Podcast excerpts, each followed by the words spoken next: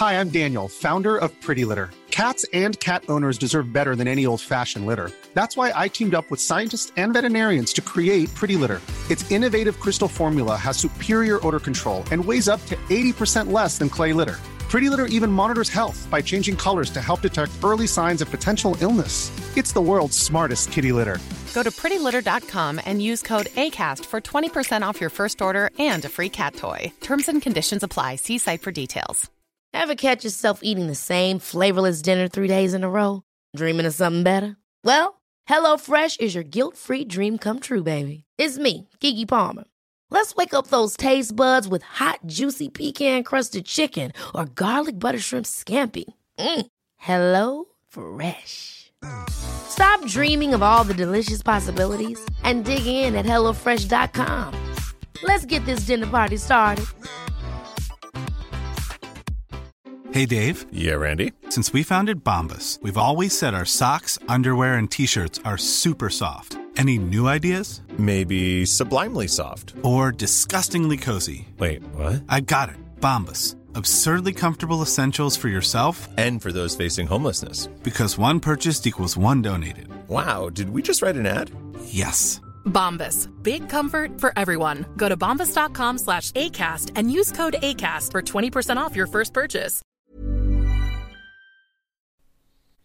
Hello, my name is Gary Mansfield, and this is the Ministry of Arts podcast, where each week I'll be speaking to a different artist. Now let's begin by bagging these bongos.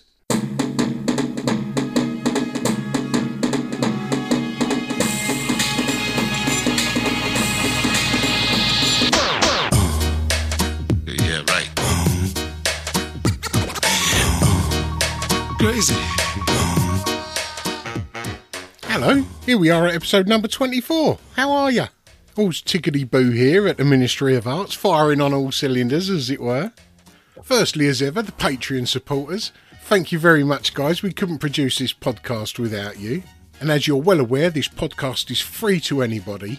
But if you're able to support us with a small £3 a month donation, that would be very much appreciated. You can follow the link in the Ministry of Arts Instagram profile page. There's a little drop box there which will direct you over to Patreon. It's all pretty straightforward, but if you're not able to, a little shout out on the socials always goes down well. It's all about spreading the love, right?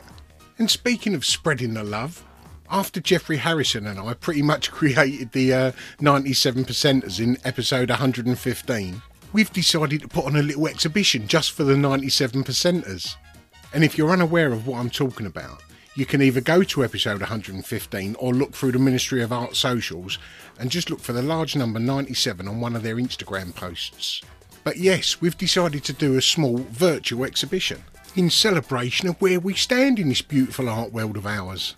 And if you're a 97% a badge holder, and like the old Blue Peter badge holders, you get a little discount of £3, which was the cost of the badge itself. So it's going to be £15 to enter, 12 for a badge holder. Any proceeds go straight back in to support the podcast, and as far as sales are concerned, 100% goes to the artist. Although we wouldn't turn down any donations if they were offered. There's only two restrictions, and they are the work can only be wall hung and it can't be more than 1.2 metres wide. So if you'd like to be a part of it, just drop a little private message to the Ministry of Arts on any of their socials, which is at Ministry of Arts org, or you can email at ministryofartsorg at gmail.com and they'll get back to you with all the relevant info. So that's £15 for non badge holders, £12 for badge holders, 2D work only with a maximum width of 1.2 metres, and it's only open to those whose art practice isn't their sole income. They are the three percenters. But anyway, back to this week's podcast. This week I was lucky enough to have a Zoom call with filmmaker Sarah Hardy. Sarah has recently been awarded the inaugural Soho House Art Prize 2020 stroke 2021. Her work was chosen by a panel which consisted of Maria Balshaw, director of the Tate, Kate Bryan, head of global collections at Soho House, and artist Hebrew Brentley.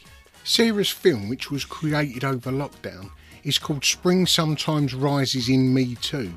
It's a symphonic visual essay that really is a thing of beauty. It was screened at the Electric Cinemas internationally throughout June. And if I can just read you a little something about Sarah's practice. Sarah's practice deals with how we live in the world, the intimate and the extimate nature of human voice, and how we connect through it via language and other forms of oral communication.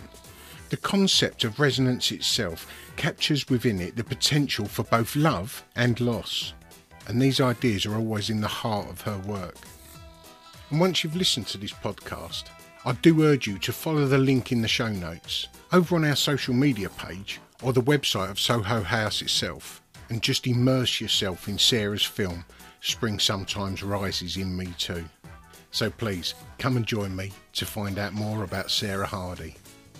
Great way to reach people internationally you know like they can't come to the space for example so it just it does open up a lot of reach and possibility I have seven questions that I ask each artist. yeah So, one being, how would you explain what you do to someone that doesn't know your work? Yeah so you've i think actually this is always quite a tough one isn't it? Um but you know i think other artists uh, well they do very well but how do i explain? I would say i would say that i explore explore the kind of um the impact and uh, possibilities the potential of the human voice.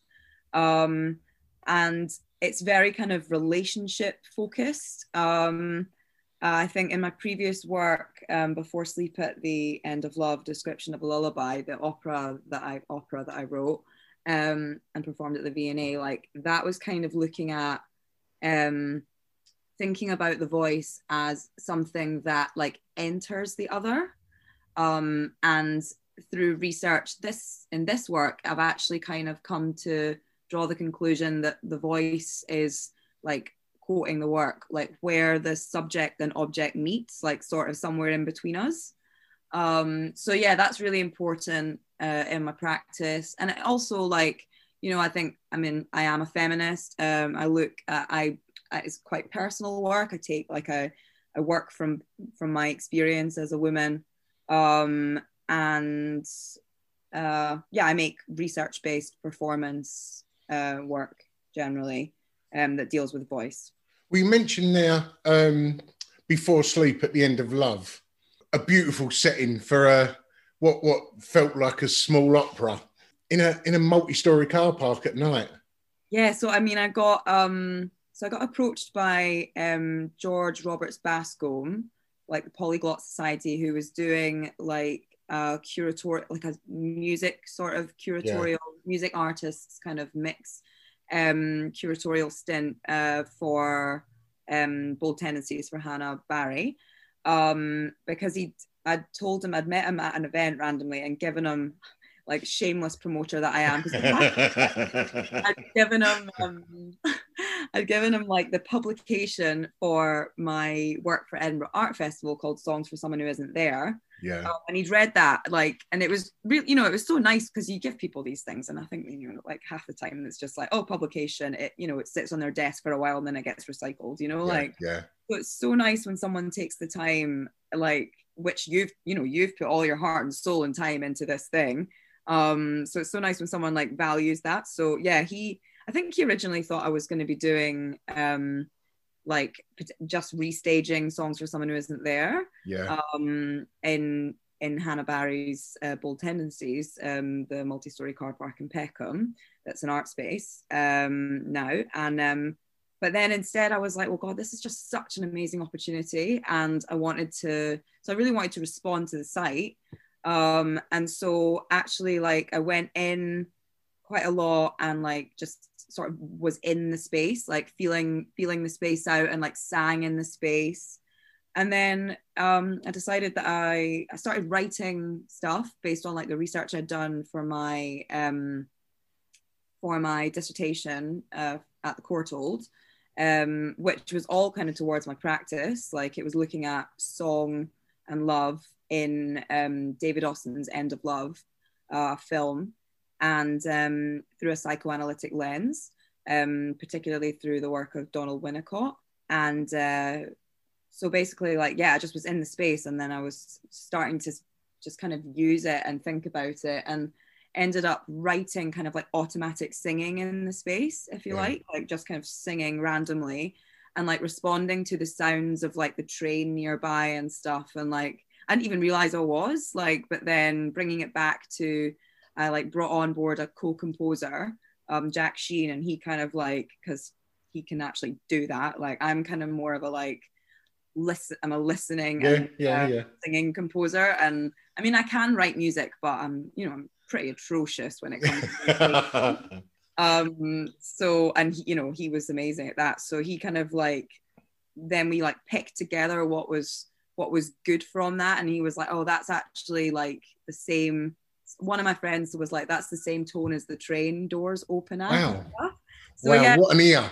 yeah well but it's weird isn't it but it's like i think just just um i w- what i'm good at which is actually a bit annoying if you are a musician um is you just i just tune in to stuff around me Yeah. but if you so i'm a soprano one therefore um the or who always sings the tune and if anyone ever gives me the harmony to sing i just can't do it it's always like "Nah," I just go back up to the to the tune.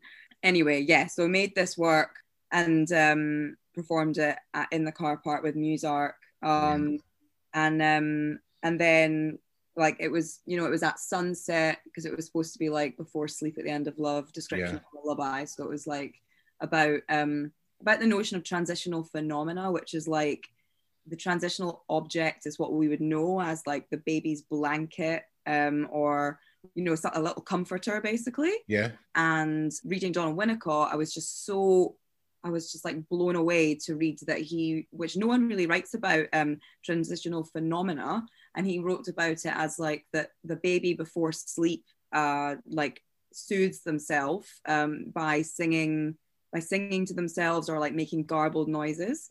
And I actually heard my nieces doing that um, Oh, I- nice. yeah and i was like god that's so interesting. And like they do. And it's to like ease their anxiety away from their mother and to ultimately he wrote like recognize themselves as autonomous beings.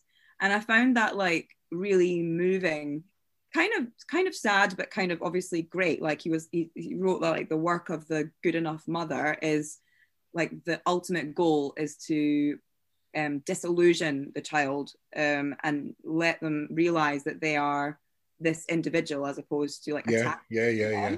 And so I think there's a kind of is beautiful and obviously it's necessary, but it's really quite sad as well that like the ultimate goal is to be alone or to be able to cope alone, I guess, which is just like human nature. But Yeah. like um so yeah, I was really inspired by that idea and the work kind of stemmed from that. Um Yeah, the relationship between the voice and your mother is something that uh, Spring sometimes rises in me too. Was about, isn't it? so yeah, basically like my mum um trained at the RSAMD now the Royal Conservatoire of Scotland uh, in like continued studies opera singing and you know I think she did have a bit of a dream to be an opera singer but then you know life happened um she got married had three kids and I don't know if she had the confidence necessarily Yeah. to do that and she and she basically you know didn't choose that path basically whether that was you know a bit impacted by society's you know like Yeah. allowance as well um but anyway you know she's happy and stuff i just wanted to like reiterate that she was like i don't want people thinking that like Yeah, she resents you. yeah, yeah, exactly exactly i'm like no no no like don't worry like i'll make it clear Yeah. but yeah so she um i mean we grew up therefore like all of us three three of us girls um singing you know singing was just like part of our childhood and you know my gran would sing around the house when you know she was cleaning like it was you know we were we were singing practically before we could speak like um apparently i was sitting in my high chair like um just going uh and my mum was like if she can she's got great breath control so she can hold a note then uh, yeah so um yeah basically it's just part of our household which the film Yeah. kind of Even as a baby, when you're crying, you go up and down the scale. arpeggio cries. Yeah yeah. I don't know if it was that for my poor mother unfortunately. Yeah like um the film kind of comes from the the idea of that I found a practice tape of hers from 1979 80. Um, and she was 23 at the time, and she was like singing along to artists that she admired, um, singers that she admired. And um, I, it was amazing to hear this tape for the first time. Um, it's the only tape we have of her singing, um, and she she found she like sought it out for me, um, and we didn't even know what was on the tape and then I got it digitized by my very kind friend Aria at Central St Martin's, Aria Fatty, thank you. And um, shout out, you got it like you know when you get so many favors from people in in this line of work, you've just always just constantly thanking people, um, and that's it's so lovely, isn't it? That like you know it's so collaborative to make to make work for me anyway. Um, so anyway, he digitized it, and then I listened to it for the first time what really struck me, apart from like my mum singing all, all the way back then, um, that kind of distance of time, like between us, like almost kind of like viscerally shown um, yeah. by the, it was, was the marks on the tape effectively, like the, so where she, um, where she breathed in before she expelled sound, um, or where she like was like, you know, like those nice. little yeah. moments um, you could really hear like I recognized her in them. Yeah. Um, and I loved that kind of the notion of like the attempt and the endeavor, like the preparation, the hmm, you know, like yeah. um and uh and also like what the tape had what time had done to the tape in terms of like the warping of it. Um and obviously, you know, it would it become this really interesting object the what the what's it called like the reel of the tape effect yeah and was really precious as well. Like, you know, it could have been destroyed potentially in the digitization process, I think, or like by playing it. Yeah. And then it would be gone, you know, like um so anyway, yes, yeah, so a lot of the kind of looking at breath and the idea of the endeavor or the attempt in the work is is from that. But then also, you know, very much also breath. I mean, you can't get away from it. Like in the last year, breath's obviously been kind of something that's been dangerous yeah, um, yeah. and something that's been denied to people, obviously, with, you know, the murder of George Floyd. Like, breath has been on, you know, many of our minds um, and the kind of inequality um, that was writ large in 2020. I wanted to kind of deal with that in in the way that I did. So um, I was also looking at the garden in the work and there's a line um, in it that I it's a quote by Ian Hamilton Finlay, which um, in which he said like certain gardens are seen as retreats when they are actually attacks, and I thought that was so interesting because like the you know I mean I quote Derek Jarman in the in the at the start of the work and it's like you know this glorious like the garden is the amen beyond the prayer. I mean when i read that i was like wow that is just the most amazing thing i've yeah. ever read. And it, it, you know the garden was a retreat for many of us but also like not everyone had a garden and then like they couldn't have this retreat. And then the idea of kind of like ownership and like um you know who gets the garden and who doesn't and whose voice is heard and who isn't and the kind of boundaries we draw between each other that really that really came into the work too um, kind of represented by the gardens. So yeah, there's like it kind of started out with my mum and the notion of nature and the garden, and then it really like took on just the whole of my like lockdown experience. Um, and yeah. yeah, trying to kind of make a work that tried to make sense of our time a little bit. Yeah. Like, but I mean, yeah, it's obviously one from one person's. I mean, the film starts outside footsteps walking through the field, and then all of a sudden the stage that's set is inside a beautiful building. It was London, wasn't it? It was looking yeah, out onto that house actually. It, it was beautiful. Yeah. Set the stage with um, fake grass. Real grass. Brilliant. Two tons of real Perfect. grass. Yeah. And so it should be. yeah, it was quite the endeavor. I think sometimes I have uh, um, brilliant, a little bit too ambitious on a project. I love it that I was so wrong. I'm, yeah, I like that. Yeah. Um, at the start, you mentioned about you and your siblings yeah. having a rivalry in the voice yeah. as a child. Throughout the film, all I saw was the three figures being you and your siblings as flowers like blowing in the wind. I couldn't bring myself away from that. That is so interesting, Gary, actually, because while some of that was kind of conscious to me, actually, so it's interesting. I was I was thinking about like the third term, the third person um, in making it because, you know, I mean, I originally um, brought three actors in thinking it was it was supposed to be a performance at Soho House before you know COVID got even worse and it turned into like it had to be a film. And I was going to be singing in the performance too and so it wouldn't have been a three.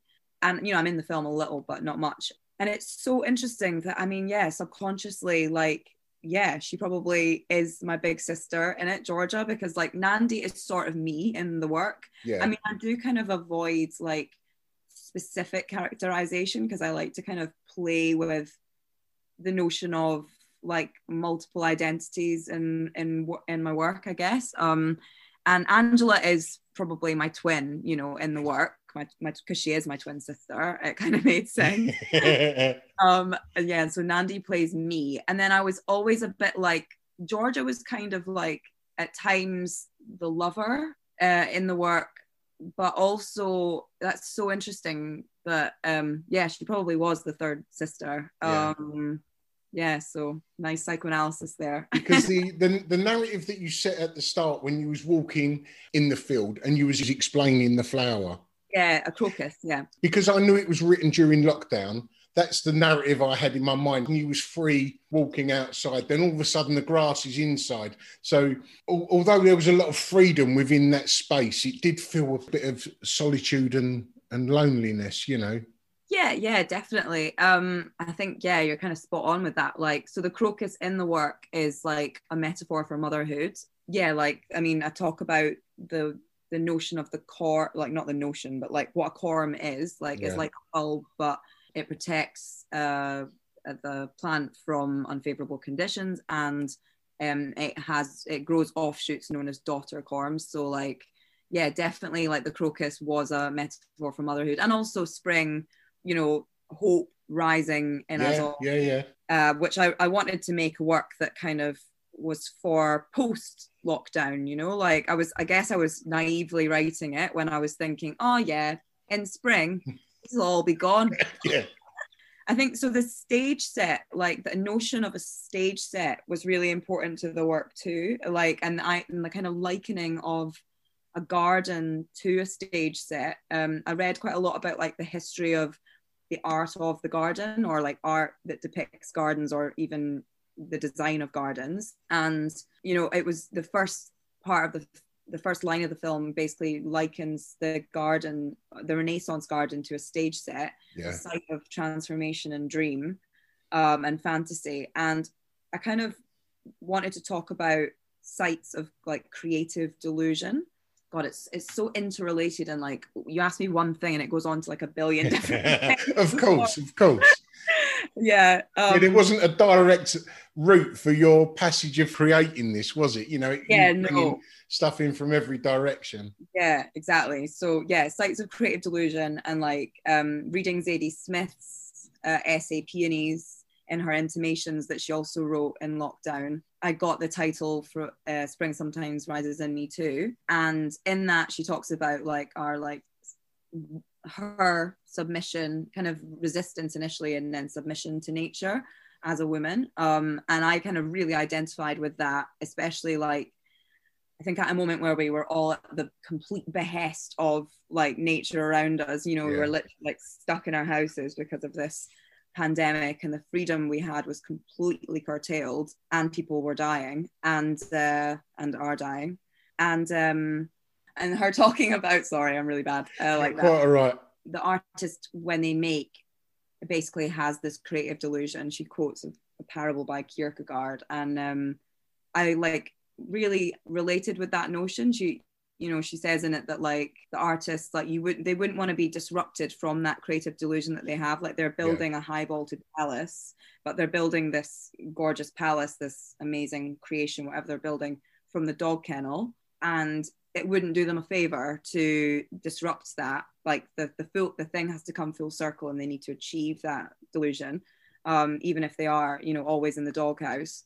And I kind of like really related to that in like kind of like the the wish the desire to make and also so the desire to produce and also the desire to reproduce like as a woman um a lot of my friends were having babies over lockdown or like you know their first babies i'm thir- i'm now 33 so you know it's like key time um apparently.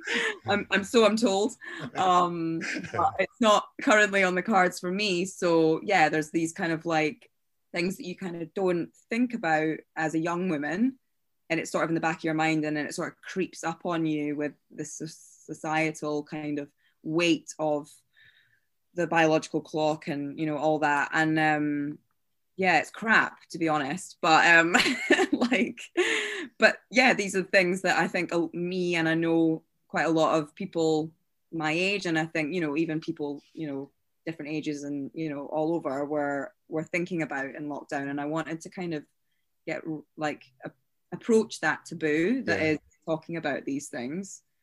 Yeah you said that there was a competitive nature with the voice mm. for your mother the sibling who isn't the twin yeah there must have even been more competitiveness from her because she, she had to compete with the two twins who were sort of two persons in one, if you know what I mean. Yeah, yeah. I think it worked quite well in our case in that she, my big sister, is six and a half years older than myself and my twin. And I think therefore we just adored her, you know, Brilliant. like, yeah. and, you know, our big sister, and she's our ideal eye, if you like. Like, and so she just had us in the palm of her hand. she would like sort of turn each of us Excellent. against each other. Yeah. So yeah, yeah just the evil just, sister. the evil, the evil I never sister. thought of her like that. Yeah, worshipped her, but yeah, like looking back, like she would sort of like team up with one of us one day and, the other the next day. Um, and to be honest, the competition always stemmed from me. Like I'm really competitive. so you know i feel bad for kind of bringing them into this um yeah. but um yeah it was always me i don't think angela really ever felt really competitive towards me i'm just yeah. but i think yeah there's usually at least one competitive twin and and that was me and your twin is she in the arts yeah so she's an actress and Excellent. yeah she's in the film yeah she's I mean, she's like done a lot of like theatre um, across the UK and actually toured internationally with Kneehigh Theatre Company um, and some television as well. So yeah, we're me and her are both very artistic. Big sister less so. Yeah, well, it's it is always quite an interesting um, thing the the idea of the twin and their obvious parallel lives and. So we are really really close, um, and I think um, throughout school, like you know, we were like we were always in the same friendship group, but we would have our own kind of like best friend, other best friends. Yeah, but, yeah. You know, like no one can really compete with your twin. Of like. You know, they're always going to have your back. So yeah, and then when we both went to different universities, so I think that was kind of a bit of a rupture and a bit of a like um, formative period in our in terms of our own identities yeah. that we were forming. Um, uh, and yeah, that was. I mean, that's kind of you know I write I wrote in the film that I felt conjoined almost until I was 18. Yeah. And then suddenly I was kind of, because my friends at uni didn't immediately at least know my sister, I was my own, I was, I wasn't called the twins. Yeah. You know, you've, you've all of a sudden you've got your whole identity rather yeah. than just half of one. Yeah, yeah. Yeah, it's it's a tricky one with twins, to be honest. It's like because you know, you always do have two identities, but people quite often like would, you know, immediately just because you are a twin, they'll call you the wrong name because they just have got it muddled in their head. And uh, yeah, of course. Right. Well, the artwork that we've been speaking about, Spring Sometimes Rises in Me Too, you put that forward for the open call for the Soho House 2020 Art Prize. Um, how did it feel putting something so personal forward for a competition? Well, actually, uh, Gary, I'll tell you what actually happened. I didn't actually put this film forward for. Oh, you didn't. Sorry. Oh no, you're fine. No one really knows that though, because like um it was for so the the prize at the time, and it's you know completely COVID related, um was to make a work, an installation, potentially performance, or you know, basically it was open uh, for Art Basel Miami. Uh, so December time um, at for like at Soho House in Miami, Yeah. um, and it would have been accompanying Art Basel. Um, and so I actually proposed the work that was about Miami women, uh, like women with an X, and like there was this. I wanted to like review and like deconstruct and be more representational of uh, the understanding of women in Miami because like after some research online, it was just like really stereotypical, really derogatory understandings of women that were coming up, like Yeah. of Miami women. And actually, like I'd done some really interesting research into this amazing woman, uh, Barbara Baer Capitman, who like literally saved the Art Deco district in Miami. So you know, an amazing feminist woman going out there doing uh, doing wonderful things that we're all grateful for now. You know, it's the largest art um, Art Deco district in the world, apparently. Um, so I wanted to kind of like show Miami women in a different light, and I was Yeah. planning on doing like an opera and installation and everything around it. But yeah, then I had to completely reconfigure when um, I, obviously we couldn't go to America. Um, so then it was going to be a work in London. So then I was like, okay, well, I definitely am not doing a work about Miami women in London. That makes absolutely in in rainy London. Exactly. yeah, there's great women on the other side of the world, and you know, check her out. Like, you know, Yeah. at the place when if you can ever go.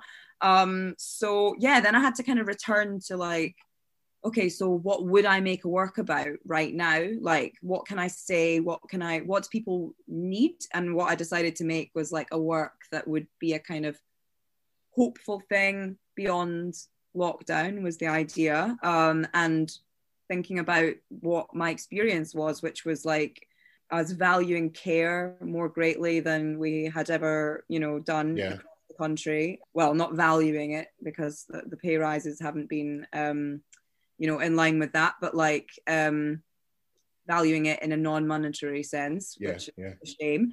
Valuing it more, um, love, like it felt like you know there was like loads of like um, compassion uh, in the air at that time, and also these ideas of inequality, though, coming forward, and um, us valuing nature more than ever. So it all kind of just like came came in together, and then a work kind of came out of that experience. So yeah, it's weird because I don't know if I would have actually um, approached a competition with such a personal work Yeah. uh, but I'm but it's like so my practice and I'm really like really pleased with like it's a whole new kind of direction for me in a way Yeah. as much as it's still looking at the voice it's like you know thinking about motherhood isn't well it is something I'd thought about I guess a bit but like nature isn't something I'd thought about and I hadn't really made a work that spoke as directly about inequality before but it's it's always been something that's you know I'm because I write I help charities art charities in my in my like other work um to like make money I uh I've written a lot about you know opening up the arts for for more people to make it more accessible to people Brilliant. so inequality has actually been a big like focus and something that I'm, I've been tackling in that in that Yeah. type of work that I've done but yeah it's good to bring it all kind of together Yeah. Yeah, so so your film is it still going to be shown at Art Basel? I don't think so. Um, I mean, I, I mean that would be great. Anyway, is Art Basel still going even? well, it so it that, it should have been in December, Yeah. and it's you know it was cancelled then. I think there was the sort of online viewing room or something, and so I don't. I'm. It's not really connected with Art Basel now in any way because like I made a new work and it was London. You know, like so. But I mean, anyone listening, feel free to get me involved. Um, Although you say you say it was it was London based, because of the the feel of the film, it felt like it was in my mind anyway. It didn't feel Mm-hmm. site specific. yeah yeah no that was uh, that's cool i'm glad that that kind of came across i mean the whole this whole notion of like again it sort of comes back to that like creative delusion a site for creative delusion and like the garden as a site for Yeah.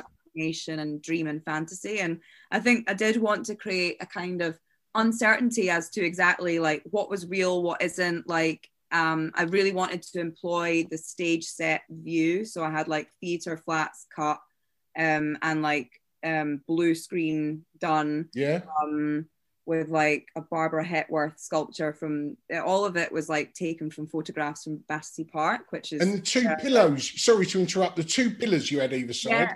they felt like the wings, you know? yeah yeah yeah yeah exactly yeah so that was the that was the idea so i'm glad that came across um and yeah there was this you know that and the notion of a stage like this kind of set space Yeah, for creation and um for fantasy effectively like this sort of fictional moment and then like who was on the stage you know like i purposely like nandi the kind of protagonist if you like was like out in the front not on the stage um and georgia was like in the back window, like exploring only like the boundaries of her tiny little space, which was this window, whereas Angela had like the whole Yeah, field. yeah. Um, yeah, and then but then obviously like the work was proposing that like the voice can bring people together beyond these boundaries. So yeah, I'm glad that came across. I mean, to be fair, I say London. We we filmed the countryside shots were filmed in Inkpen Crocus Field, which is like the largest wild crocus field in England or the UK. That is so specific, isn't it? yeah, yeah, yeah. Really neat. Yeah. But yeah, it was it was good to go there. Although I was kind of expecting it to be a bit more like, well, we had not great weather, so Yeah. but it was quite a stunning place to be, and it did feel quite wild, which I liked the idea of with that kind of duality at play throughout the film of this kind of like contained stage set space and this kind of like open wilder space that I Yeah, of- well, there was you was treading a lot of long grass, wasn't you, as you was walking? I mean, that the long grass for me gives the um, impression of time, anyway. You know. Course. Yeah, I love that. Yeah. What I really liked about the long grass, oh, you've got so many good insights, Gary. It's so good to talk to you about.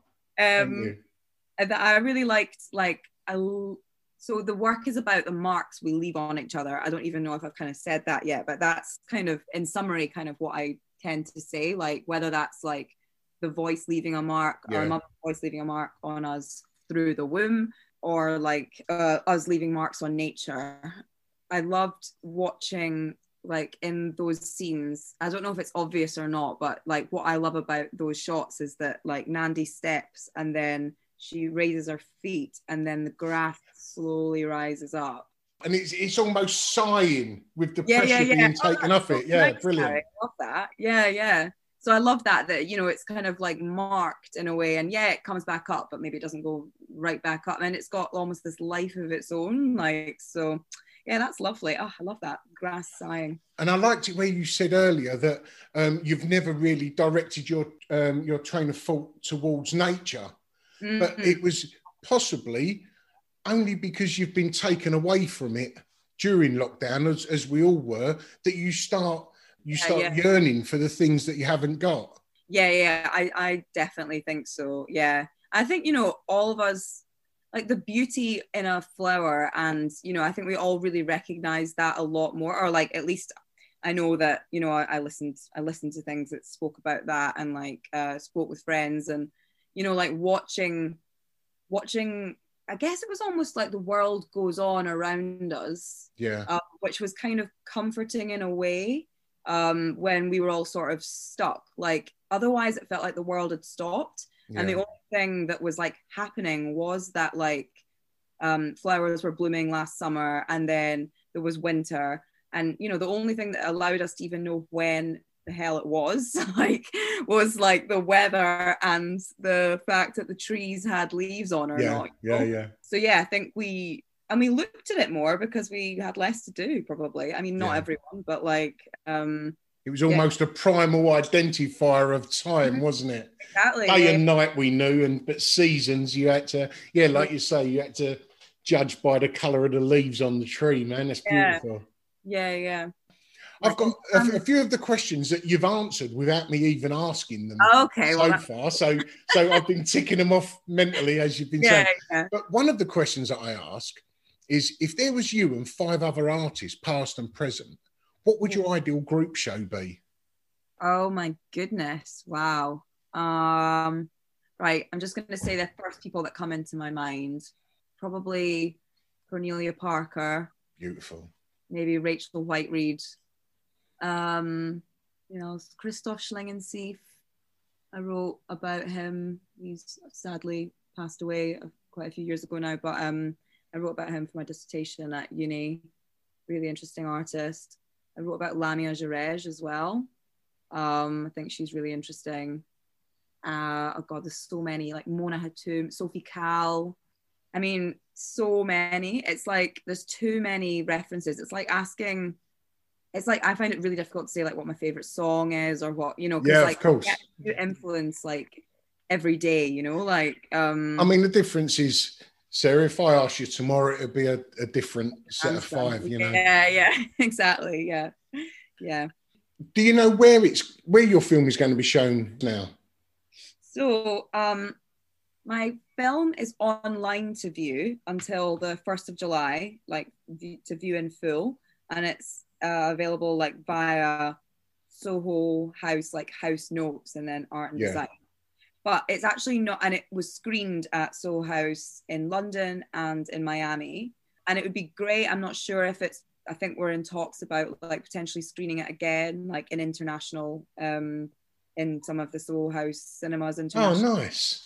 which would be really cool. Yeah, I hope that can happen. There's like license fees to like deal with with the like two pieces in the work that are Yeah.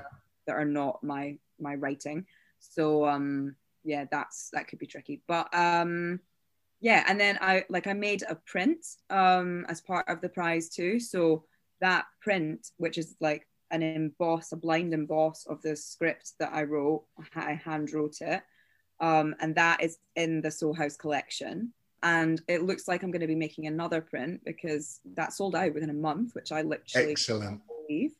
Literally couldn't believe it. Like I haven't made a physical piece of work for about ten years. Like um, Yeah. so, yeah, I just only ever like you know a sketch and whatever, but it's not like for other people. It's Yeah. for me. And then like Well, as a viewer, I did find it a little bit frustrating um, when you showed on your Instagram feed when you showed a, an image of Jealous Gallery and just said that um, for the I, I can't remember, I'm, you know, I'm paraphrasing, but for the first time in so long, I've been actually signing a, an artwork today, and um, I was like, well, what is it? Well, you know, I, I figured it was something from the the film, and just in my my mind's eye, I visioned that it was a, a visioned that it was a still, you know.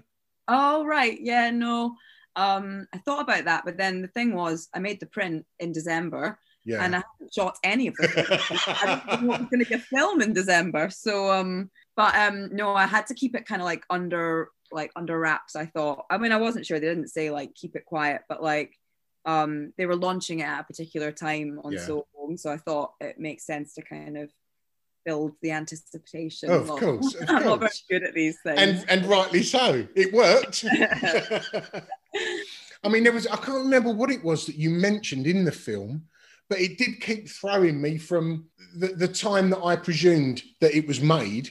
There was there was definitely things that were mentioned in the film that was throwing that backwards and forwards. And at, at some point it felt like it was made this week, and at other points it felt like it was made long before we even knew of a pandemic, you know? that's interesting. I mean, it was written over the course of nine months because Yeah. I was working on it like continually and then like kind of adapting it for originally for like for London and then for a different space in London and then as a film, like I kept coming back to it. But I quite liked that like time in it, you know, like isn't I mean, time for me, I'm not great with time. And so I don't really see time as like be all and end all, like super set. Like I'm really interested in almost like a physicalization of it, which Yeah. like the tape in many ways represented, you know, that period of like, what is it, like 50, 40 years. Yeah, so that's interesting. Yeah. And also like that Derek Jarman quote at the beginning when it's like you walk into the garden and like time kind of doesn't matter. Like, you know, there's no, there's no um end or beginning, no lunch break, no last Yeah, home. yeah. And yeah, so I kind of felt free with time in this work, I guess. Sarah, if you, if you wasn't an artist, what do you think you'd like to be? Well, I mean, I think because my work allows me to be a writer and a singer, one of those things.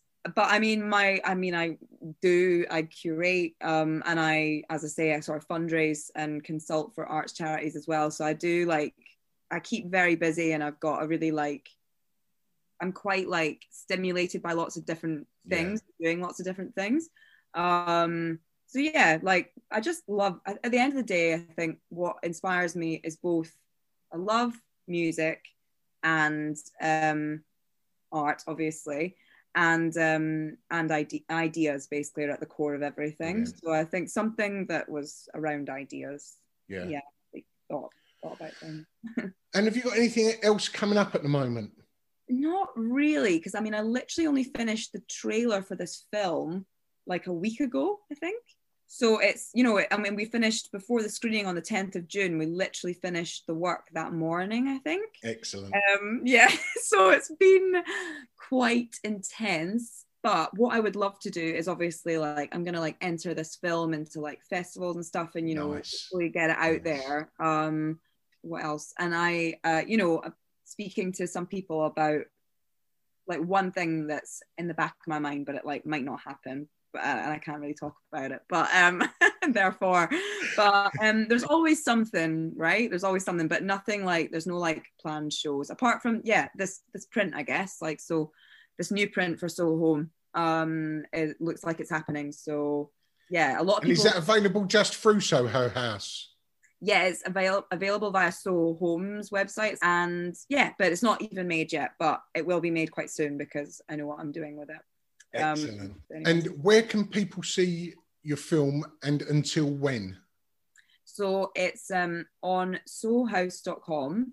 And then if you go onto house or if you type in like house notes um, and then go into art and design, and it's like Sarah Hardy, um, uh, Soho House Art Prize winner.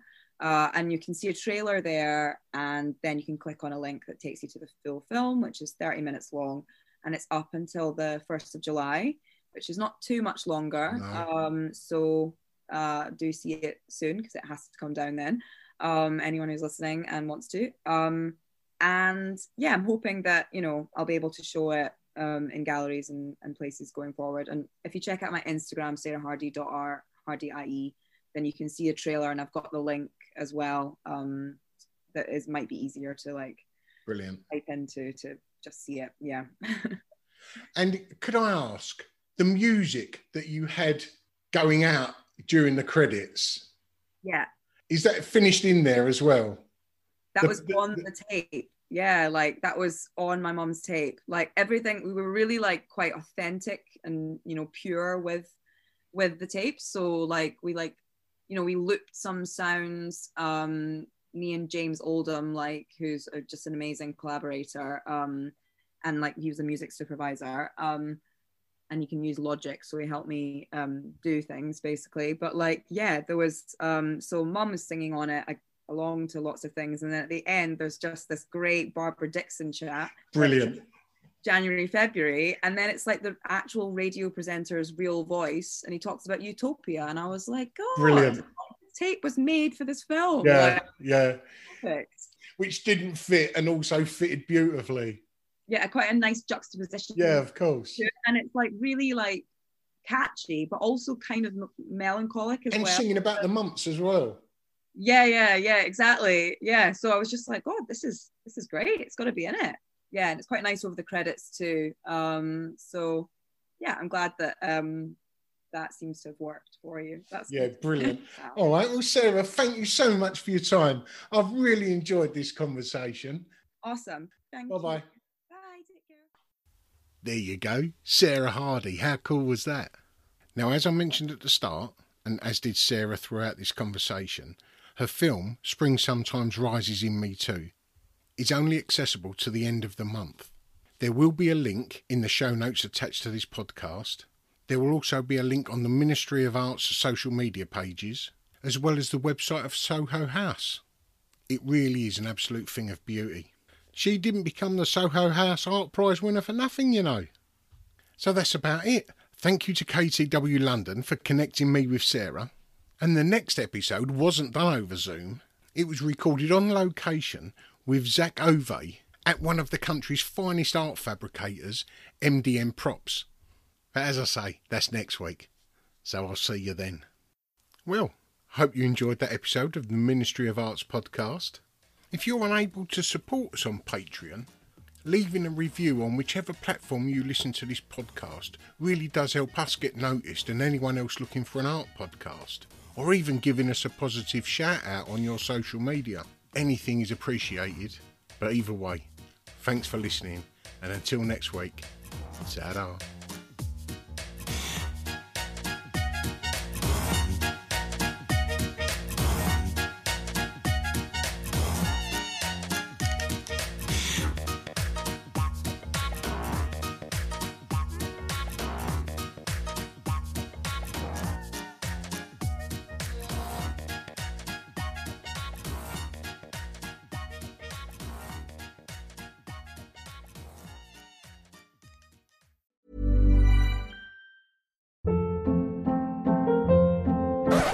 up. What was that? Boring. No flavor. That was as bad as those leftovers you ate all week. Keke Palmer here, and it's time to say hello to something fresh and guilt-free. Hello Fresh. Jazz up dinner with pecan-crusted chicken or garlic butter shrimp scampi. Now that's music to my mouth. Hello Fresh. Let's get this dinner party started. Discover all the delicious possibilities at hellofresh.com.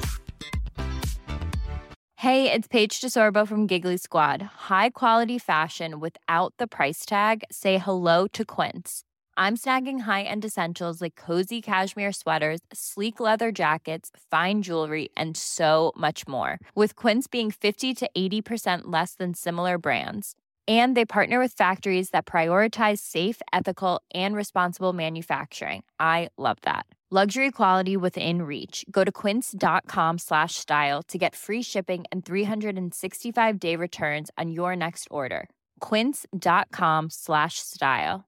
Want to get a chiseled look in the jawline? Sculpt and shape your jawline with added volume from Juvederm Volux XC. Juvederm Volux XC is an injectable gel specifically designed to be robust enough to improve moderate to severe loss of jawline definition. And it is the first and only hyaluronic acid filler approved for the jawline. Add volume to your jawline for a chiseled look with Juvederm Volux XC. For important safety information and to find a licensed specialist, visit juvederm.com. That's J U V E D E R M.com. Not for people with severe allergic reactions, allergies to lidocaine, or the proteins used in Juvederm. Common side effects include injection site redness, swelling, pain, tenderness, firmness, lumps, bumps, bruising, discoloration, or itching. There's a risk of unintentional injection into a blood vessel, which can cause vision abnormalities, blindness, stroke, temporary scabs, or scarring. Talk to a licensed specialist to find out if it's right for you. Visit juvederm.com. That's J U V E D E R M.com.